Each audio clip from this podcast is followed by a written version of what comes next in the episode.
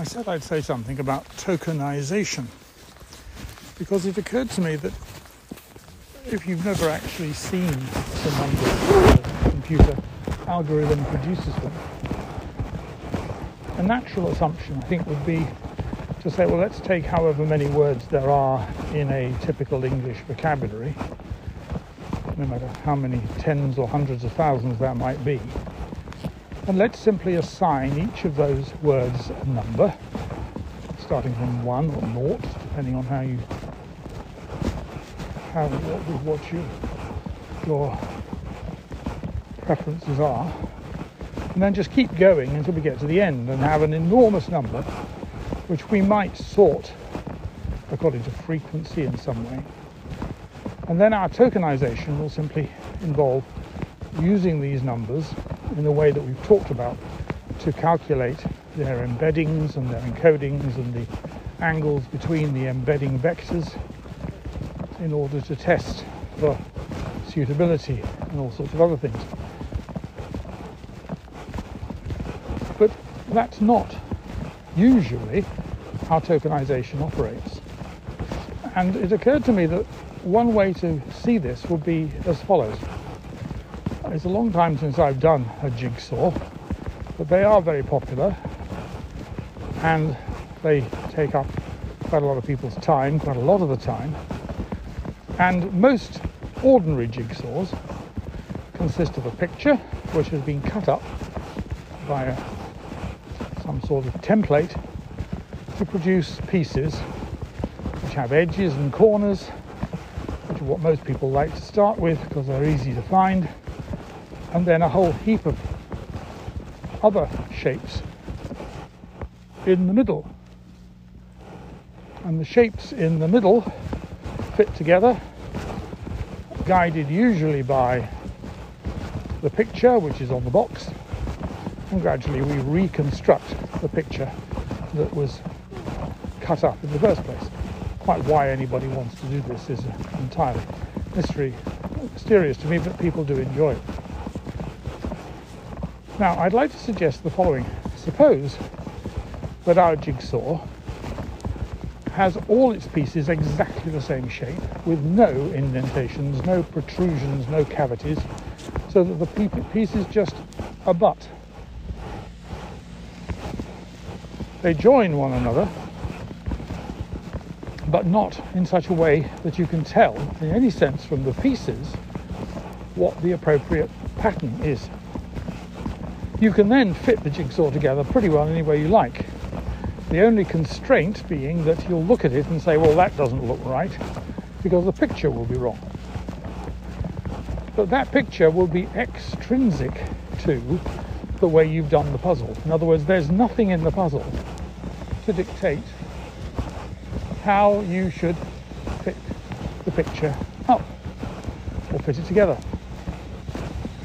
So the picture is extrinsic and the picture and the pieces can be put together any way you like. Now if we did what I originally suggested with our tokens, that's pretty much where we would be.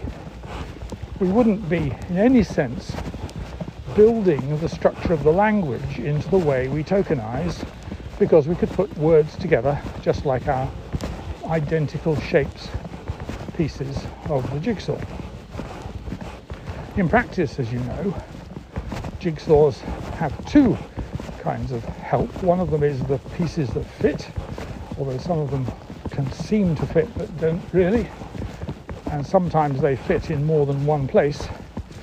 But you have the pieces that fit together and you have the picture that they are intended to reconstruct and between them you can make the jigsaw up into whatever it is that it started as.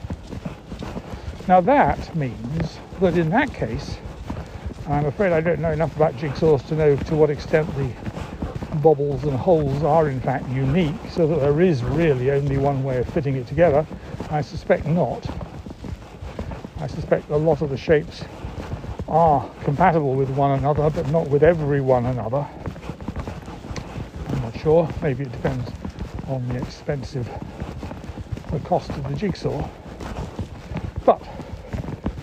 You can see that in the case where those were unique, you could fit the jigsaw together even if there were no picture. And of course, there are perverse souls who like doing jigsaws in which there are no picture, there are no picture, and white rectangles. No better reason than because it's difficult. Well, each to his own. But let's suppose that we've got a jigsaw now, and we are not going to refer to the picture because we know that the pieces only fit together one way. Then we have the intrinsic structure of the picture built into the jigsaw pieces. And our tokens, although they aren't as unique as that, our tokens, therefore, if they follow a similar pattern of having what I suppose you call valences, like the bumps on jigsaw puzzles and the holes in other neighbouring pieces, if they have valences that they can connect some way in some places and not in others, then the tokens do embody some measure of the intrinsic structure of a language. Going to give you an example. If we took a token that was five characters long, let's say, ly space sh sl, ly space sl, then that could fit into a great many sentences, such as she, so she picked up a knife and quickly slashed the potato in half. The ly space sl fits in there. But there are clearly cases where the S, the ly space sl will not fit. Not at least if you follow rules about the words that are legitimate in the English language. So the intrinsic embodying the encapsulation of elements of English in a slightly unnatural tokenization may serve to assist in the generation of legitimate sentences where if we simply sliced on words we would end up with something that didn't. There was nothing there to indicate what could fit where. And of course, the other thing about that is that some words are very long, and tokens by and large don't like long words. They like words of four or five characters, that's about the average length. And so they always, when words get longer, will slice them up in perhaps unexpected ways. So when our embedding creates an enormous vector, 768 or perhaps 1536 or whatever it might be, numbers long, the numbers that it will form will be not the direct representation of the tokens for the prompt and its predecessors. They will be some sort of algorithmically derived extraction of all or as much of the meaning of the previous section of the conversation as it can possibly manage. And so the embedding will do more than simply reflect the prompt.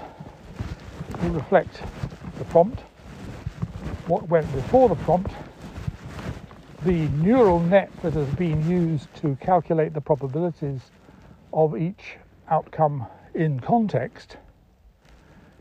And it will also, to some extent, because of the way the language is structured, embody some elements that we might think of as semantic or meaning. And therefore, altogether, this vector will be a representation of a sentence or a conversation or perhaps something considerably longer. Well, I hope you like the jigsaw analogy. I was rather touched it occurred to me, and uh, I'll leave it there for now. Thank you for listening.